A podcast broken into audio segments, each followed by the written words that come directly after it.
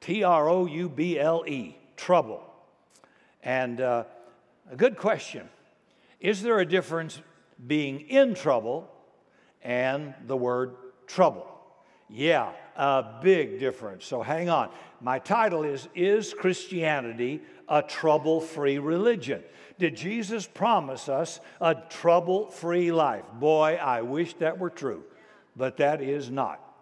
You know, I quote that very famous scripture in uh, Julius chapter 3, verse 12, that Jesus promised us a peaceful life, a gated community, a beautiful home, a late model car, and a hot spouse. But I can't find it. It's, are y'all okay? It's not in my Bible. If you watch too much Christian TV, you're going to get goofy. God, every day is not Hallelujah Day. And I'll show you why in just a minute, okay? I remember flying, this has been a good while ago, from New York, Kennedy, to Bangkok, Thailand. Sawadee Now, that was my plan. This was Pan American, 747. However, somewhere over India, we lost an engine, and we had to land in Karachi, Pakistan at midnight. We were herded into the airport lounge, which was basically a straw hut, had no air conditioning, was 110 degrees, it had a straw roof, and we were given no update on anything. But the bar was open and it was free. So a whole lot of the passengers got stone drunk. We were told we had to wait for an engine to be flown in from Beirut, Lebanon, and the wait was eight hours. People were cursing and drunk. It was total chaos.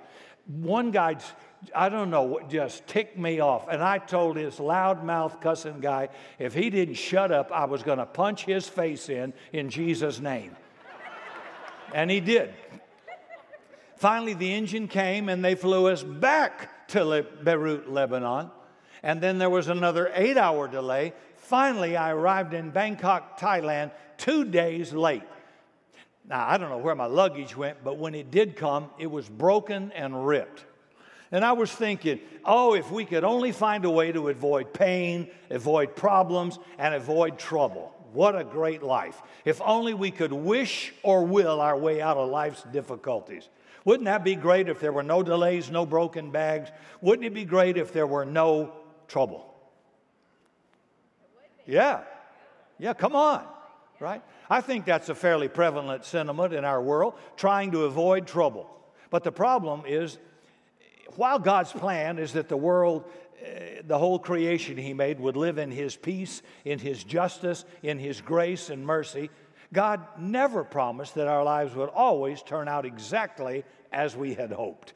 In fact, when God came into the world, the person of Jesus, he told us something about a different kind of an expectation that we would face in life. And then he told us what he's done about it and will continue to do about it. So we're looking at a passage of scripture this morning from John chapter 16. Many of you know the story of Jesus' Last Supper with the disciples and how on that night they shared a final meal and a conversation together. And Jesus makes a profound statement about what life would be like for those who follow him. Verse 32 and verse 33 of John 16. He says, The time is coming, in fact, has come, when you will be scattered each to your own home. You will leave me all alone. Yet I'm not alone, my Father's with me. I've told you these things so that in me you might have peace. But in this world, you will have trouble. But take heart, I've overcome the world. You know, one of my favorite moments in any movie is the climactic line by the main character. I'm thinking of Mel Gibson in Braveheart shouting, Freedom! I'm thinking of Harrison Ford in Air Force One shouting to the terrorists, Get off my plane. I'm thinking of Clint Eastwood in Dirty Harry telling a killer, Go ahead, punk, make my day. Are any of you like that? No, you're nice. Y'all look like Christian nightlights. I know, I can tell. Well, this is Jesus. Here he is. He's left with his best pals, his most loyal followers, and with only hours left before his crucifixion. So, what's he going to say to inspire him? What are going to be his last climactic words? In this world, you're going to have trouble. Wow. I mean, Jesus must not have checked with his speechwriter that was not a profound thing to say to encourage anybody. I thought he might say something, don't worry about it, you're going to make it, nothing's going to stop you now. But he doesn't say that. In this world, you're going to have trouble. So, what does Jesus mean by trouble? Now, personally, I often associate that word trouble with the idea of being in trouble, as if it has to do with the consequences of a bad decision. And probably you do too. Uh, I don't know if you remember this, just a couple of summers ago. Uh, I remember reading in the San Antonio paper about a nine year old boy from Texas who moved with his family to Tacoma, Washington. The boy was so desperate to get back to Texas, he stole the neighbor's car that had been left running. He was chased by police at speeds up to 90 miles an hour. He wrecked the car, but he escaped custody. Somehow he made it to the airport, sneaked through security with a discarded Southwest Airlines boarding pass. Anybody remember that? He boarded a, do y'all read the paper? All right. He, he boarded a flight to Texas, made a connection to San Antonio, where he was finally caught here trying to make a connection to Dallas. I mean, there's always something that delays you trying to fly to Dallas. And this fourth grader was placed in juvenile custody in San Antonio.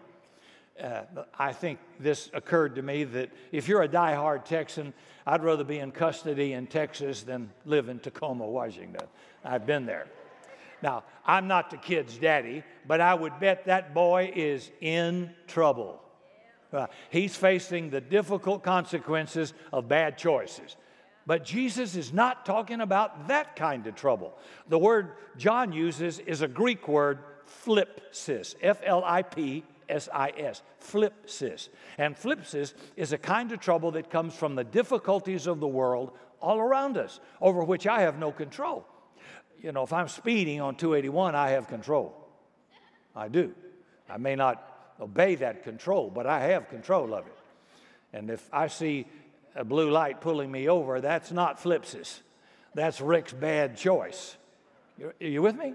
There's a difference here to help you navigate life's trouble. So, a good way to picture this is the idea of undue weight or pressure. To have flipsis, this kind of trouble Jesus talks about, is to feel the pressures and pains of the world pressing in on you, like extra gravity or like swimming upstream.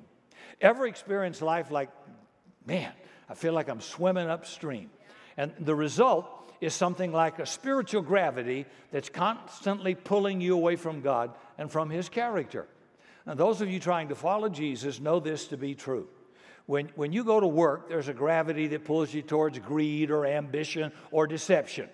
When you're with your spouse or significant other, there's a gravity that pulls you towards selfishness or indulgence. And when you're walking by Baskin Robbins, there's a gravity that pulls you towards mint chocolate chip. And to resist that will cause pressure, trouble, flipsis, as Jesus said. I watched a beauty pageant several years ago where the finalist was asked questions. They always give them questions. And I remember one contestant gave a bold declaration of her faith in Christ. It created such controversy immediately and drama, flipsis, and she didn't win. Or a couple in a serious relationship is pressured to move in with him and she refuses, and that decision created such a division between the two, the relationship didn't make it. So, in this world which is bent and therefore pulls you away from God, you will have trouble. It'll feel like you're swimming upstream. Could be at work, could be marriage, could be at school, but it's real. And Jesus said, I know you'll love this, you can't avoid that. Not that. So it's like the paralyzed man that Jesus heals on the Sabbath. He picks up his mat and he walks just as Jesus told him to do so. And boy, he got in deep flipsis with Pharisees for breaking the Sabbath law while obeying Jesus. It's like Peter getting out of that boat thinking his faith in Jesus is great. However, when he realizes he's put himself in the middle of a storm out there on the lake where people have drowned, he's now in holy flipsis and he starts to sink. So, if we're to be people of faith, we have to erase the confusion that somehow following Jesus should lead us to a life that's trouble free. You are living in la la land, right?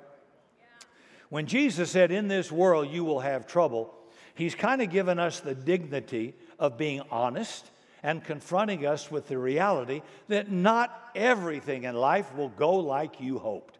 Not, if some of you have been married for, I don't know, 20 years, 30 years, 40 years like that, I'll guarantee you if I interviewed you, you'd say, Well, I thought, but that's not what happened. And I thought or expected, but that's not what happened. All of us could say that.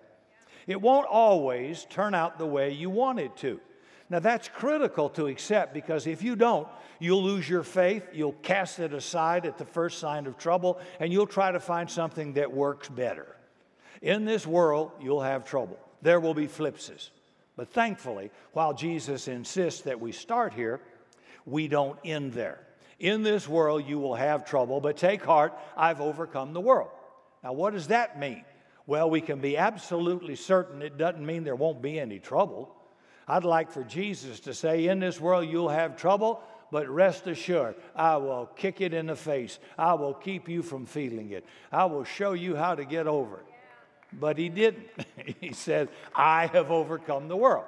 In other words, I'm not going to just redirect evil, I'm going to stop it at its source. And he does that by going to the cross. The cross is not just about dealing with the sins of my heart. The cross changes the entire fabric of human history. It was a defining moment. At that moment in time, the entire universe changed. And now, like yeast spreading through dough, the kingdom of God is spreading throughout our world. Now, let me pause and say, you don't get to read all that. It's not newsworthy. Fear sells. Anything negative sells. We always, I want to know, I want to know. But good news doesn't have appeal or reader appeal. But you can believe it's always going on in our world. And it, so, God's kingdom, He said, Of my kingdom, there will never be an end.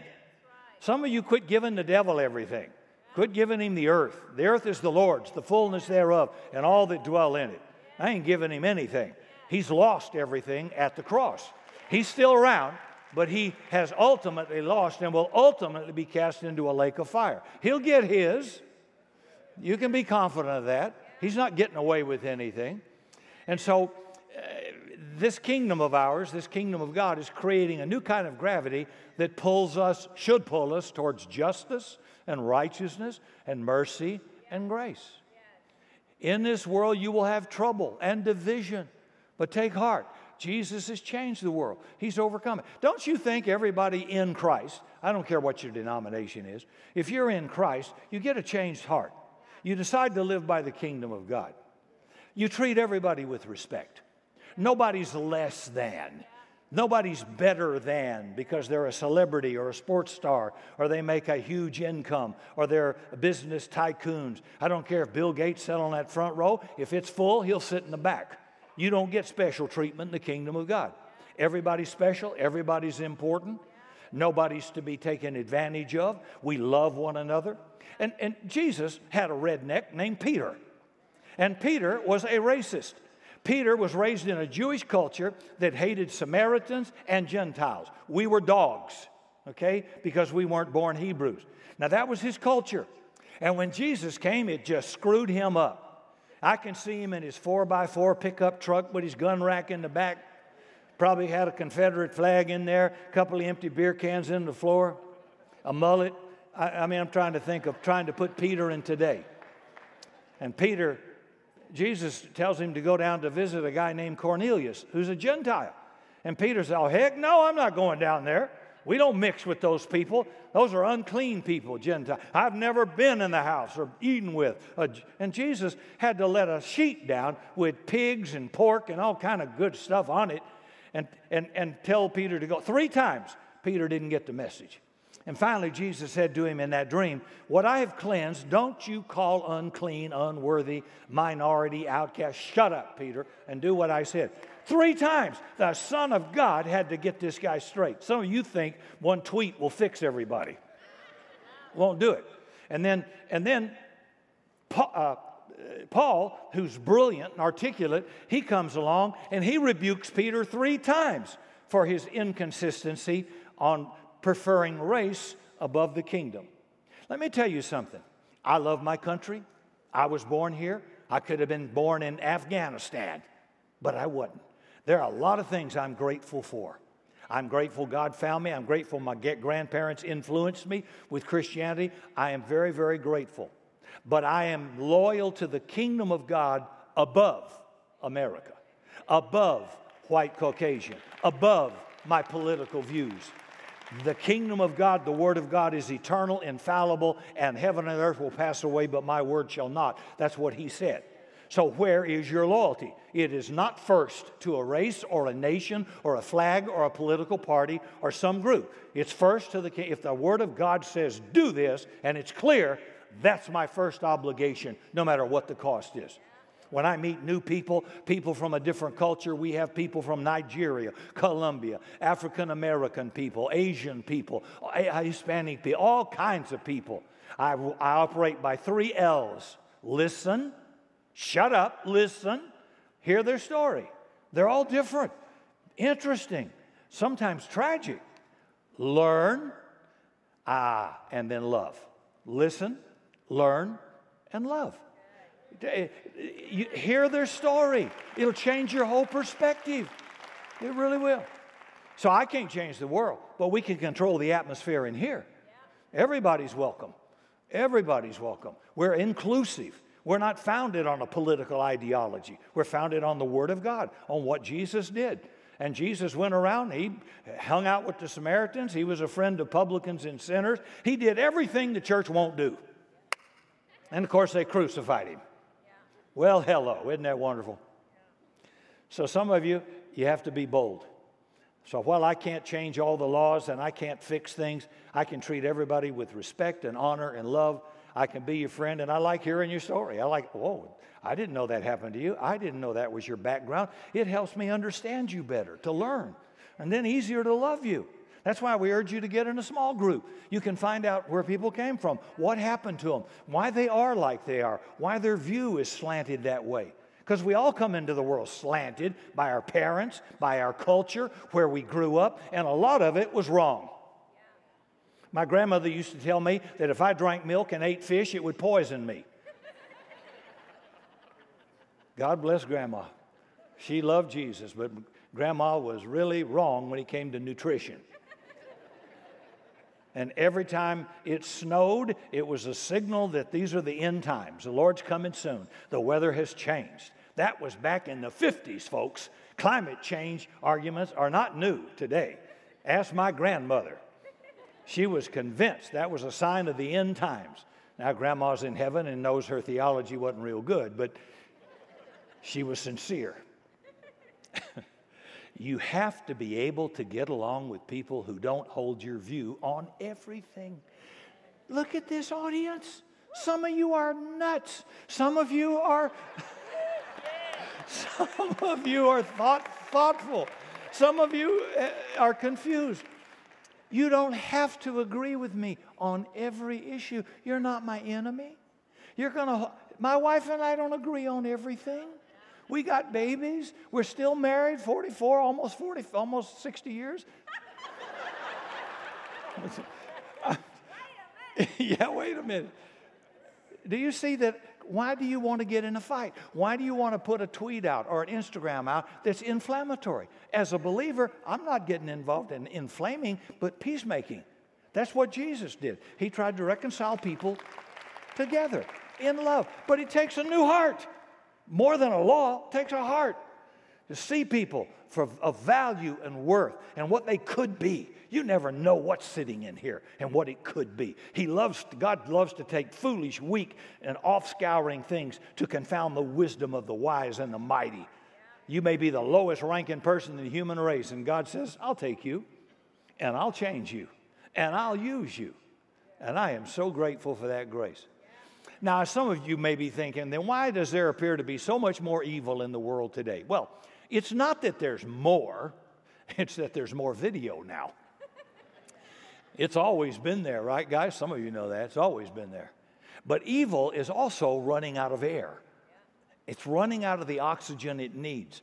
And, as it does, it screams and kicks and attacks. It feels like it's more dangerous and damaging, not because it's winning, but because it's suffocating, it's losing. And pausing for a moment, when the enemy feels he's being threatened, he, he goes into hyper overdrive. Because when Jesus was born, Herod, energized by the enemy, killed all the babies from two years and down out of fear Messiah is coming. It'll change our government, it'll change our way of life. We have a new king, and it won't be Caesar. See how the reaction? When the church was founded, the Holy Spirit came. Oh, this is dangerous. So persecution broke out in Jerusalem. It was everywhere. This isn't new, all through the Bible.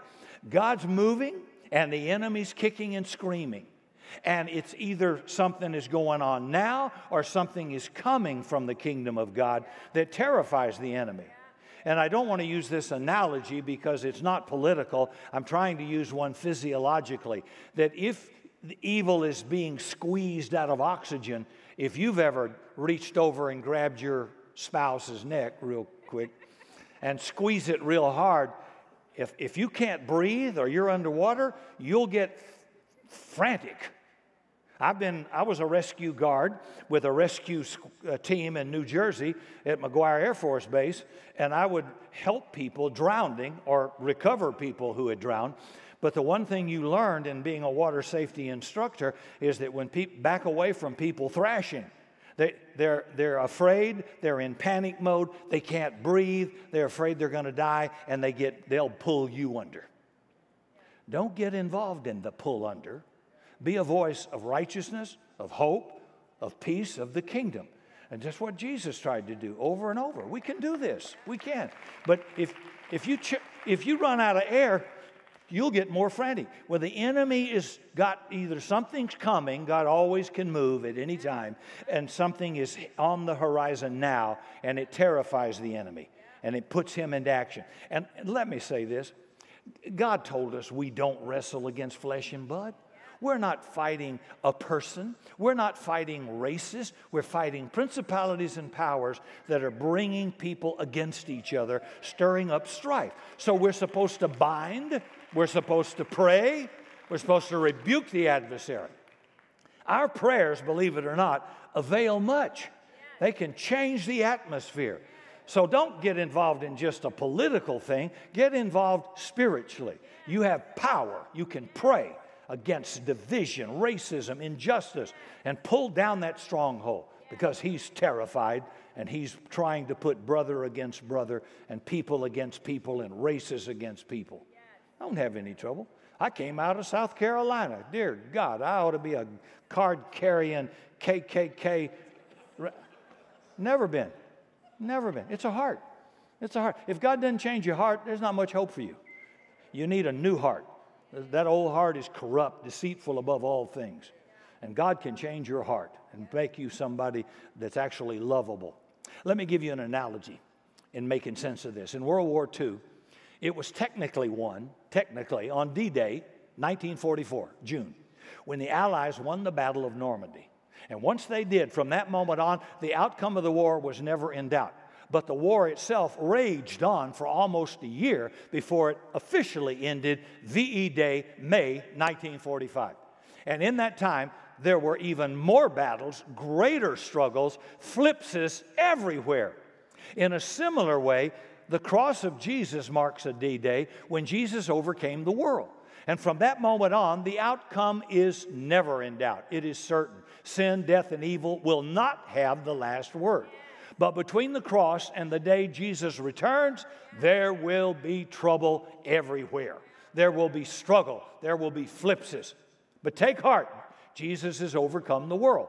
And the sin that fuels the fires of our world are slowly being suffocated out by the kingdom of God. And that has a few implications. Number one, Jesus is stronger than my trouble. It's vitally important Jesus knows we'll face trouble because too often we feel like when I'm in trouble, I'm alone. Jesus said, Not a chance. I get it. I've been through it. You better know this happens. Happens to everybody. But it's not just a word of empathy, understanding, compassion, it's a word of power. Jesus is more powerful than the gravity that pulls you to addiction. He's more powerful than gravity that pulls you towards greed. He's more powerful than gravity that pulls you towards doubt or despair. But it doesn't mean that change is easy. It never is. But it means there is real hope for those who place their trust in Jesus. There's real possibility for change for you, for our world, this week, this month, this year. There's real possibility for change. That's good. I believe that. It's not because we make resolutions. We're not making petty resolutions about managing our troubles. We, we make a resolution to put my hope in the one who has real power over this world. And Jesus is the one. Second observation is that Jesus offers us his peace in the face of trouble. He said, I've told you these things so you might have peace, which sounds a little weird since the next thing he says that in the world you will have trouble. But the peace Jesus gives is not absence of trouble, it is the presence of God in the face of trouble. I'll never leave you or forsake you. He, no matter what I'm going through, stage four cancer, whatever's going through in the world, he said, I haven't left. I'm, I'm still with you. I'm right here. Uh, let, me, let me put it this way. Years ago, I was flying a twin engine aircraft, uh, and, and I flew the senior pastor, his wife, the associate pastor, his wife, my wife, and an 85 year old mother of the senior pastor and I was coming out of Jacksonville, Florida, climbing through 15,000 feet, when suddenly the right engine blew up. Smoke and oil streamed all over the wing, and an obvious shudder of the airplane as the engine shut down. Everybody on that plane went dead silent as I shut off the fuel to the engine, feathered the engine, and stabilized the aircraft. The nervous, terrified associate pastor, Mr. Ray Turner, was seated in the co pilot's seat that was the last seat available. He was terrified. Later, after the landing, someone told me what he had said. He said, When Rick looked over at me and said, It's gonna be fine. I practice this all the time. I've got it. Well, he said he spoke with boldness and confidence. I suddenly felt peace because Rick's got it. Now, if you see me sweating, you do have a problem. But I practiced those one engine outs over and over, every kind of maneuver. It was by the book, standard, no panic. We flew on to Savannah, Georgia, landed on, on one engine. But the disciples are about to face a raging storm, and not only that, they're about to fail in the midst of it. They're about to abandon Jesus at his greatest moment of need, facing crucifixion. But Jesus is not going to abandon them. Instead, he wants them to experience the peace of his presence, which means no matter how great the storm, no matter how much it rages at you, no matter how much trouble you may find this year, I promise you, God said, I'll be with you. I'll be with you. I will not leave you.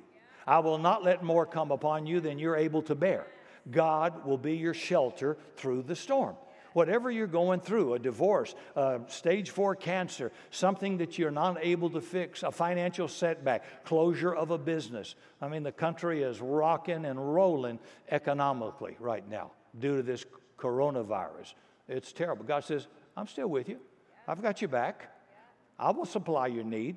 I may have to do it in strange ways, different than you thought, but I won't leave you alone.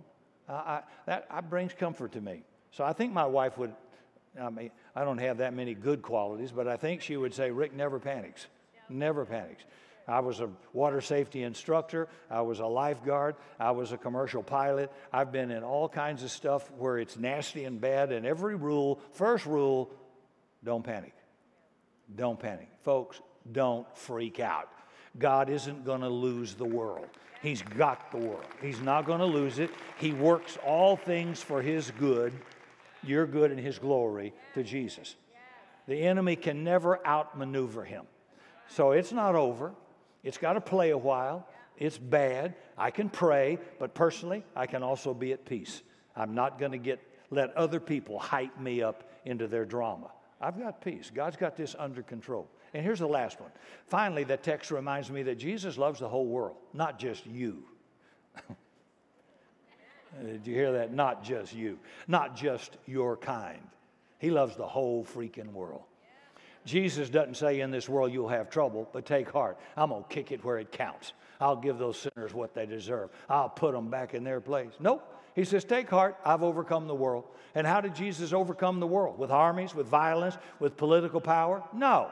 He humbled himself. He took the life of a servant, and being obedient to the Father, he went to his death on the cross for the sake of a world in trouble. That, of course, changes how we're to live in a troubled world as well, because we have the opportunity to participate and bring in God's kingdom to its full expression. Not by ignoring sin and death and unrighteousness and bigotry and racism, but by joining Jesus as he suffocates it. And that happens every day. When an addict discovers healing and deliverance in the grace of God, there's less air for evil to breathe.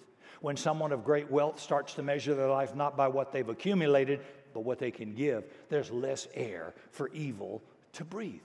When somebody who can't look in the mirror at themselves and discovers that God created them and loves them, that they're special, and they begin to see themselves like God does, there's less air for the enemy to breathe. When a person looks at the cross and says, Yep, that's God's way of dealing with trouble, there's less air for evil to breathe. In this world, you'll have trouble, and your faith may not always feel like it's working, but rest assured, the one who is stronger than your trouble, the one who offers peace in the midst of every storm, loved this world enough to give himself for it. He's overcome the world and secured the outcome, which means for this year and every year that follows, I don't have to fear or run from trouble. I can commit to invade our troubled world with the love, the grace, the justice of our God until He comes again. And then sin and death will breathe no more. Last verse, Isaiah 46, verse 3 and 4. Listen to me, you whom I have upheld since you were conceived in the womb, and have carried you since your birth, even to your old age and gray hair. That's a lot of us. God says, I am He who will sustain you. I have made you, and I will carry you. Thank God He will see me to the finish, and He will see you to the finish. He's got me from the womb right to the end of my life and no one can take that life until God's finished with me. You are unshakable. Be at peace. God is for you. He has defeated death, hell, and the grave. He's already pulled the stinger out of death. I don't fear it, I have eternal life. And ultimately, when He comes again, He will extinguish all unrighteousness. Every war criminal that escaped justice will have to bow their knee before God and make their confession and face the judgment. Evil will never win.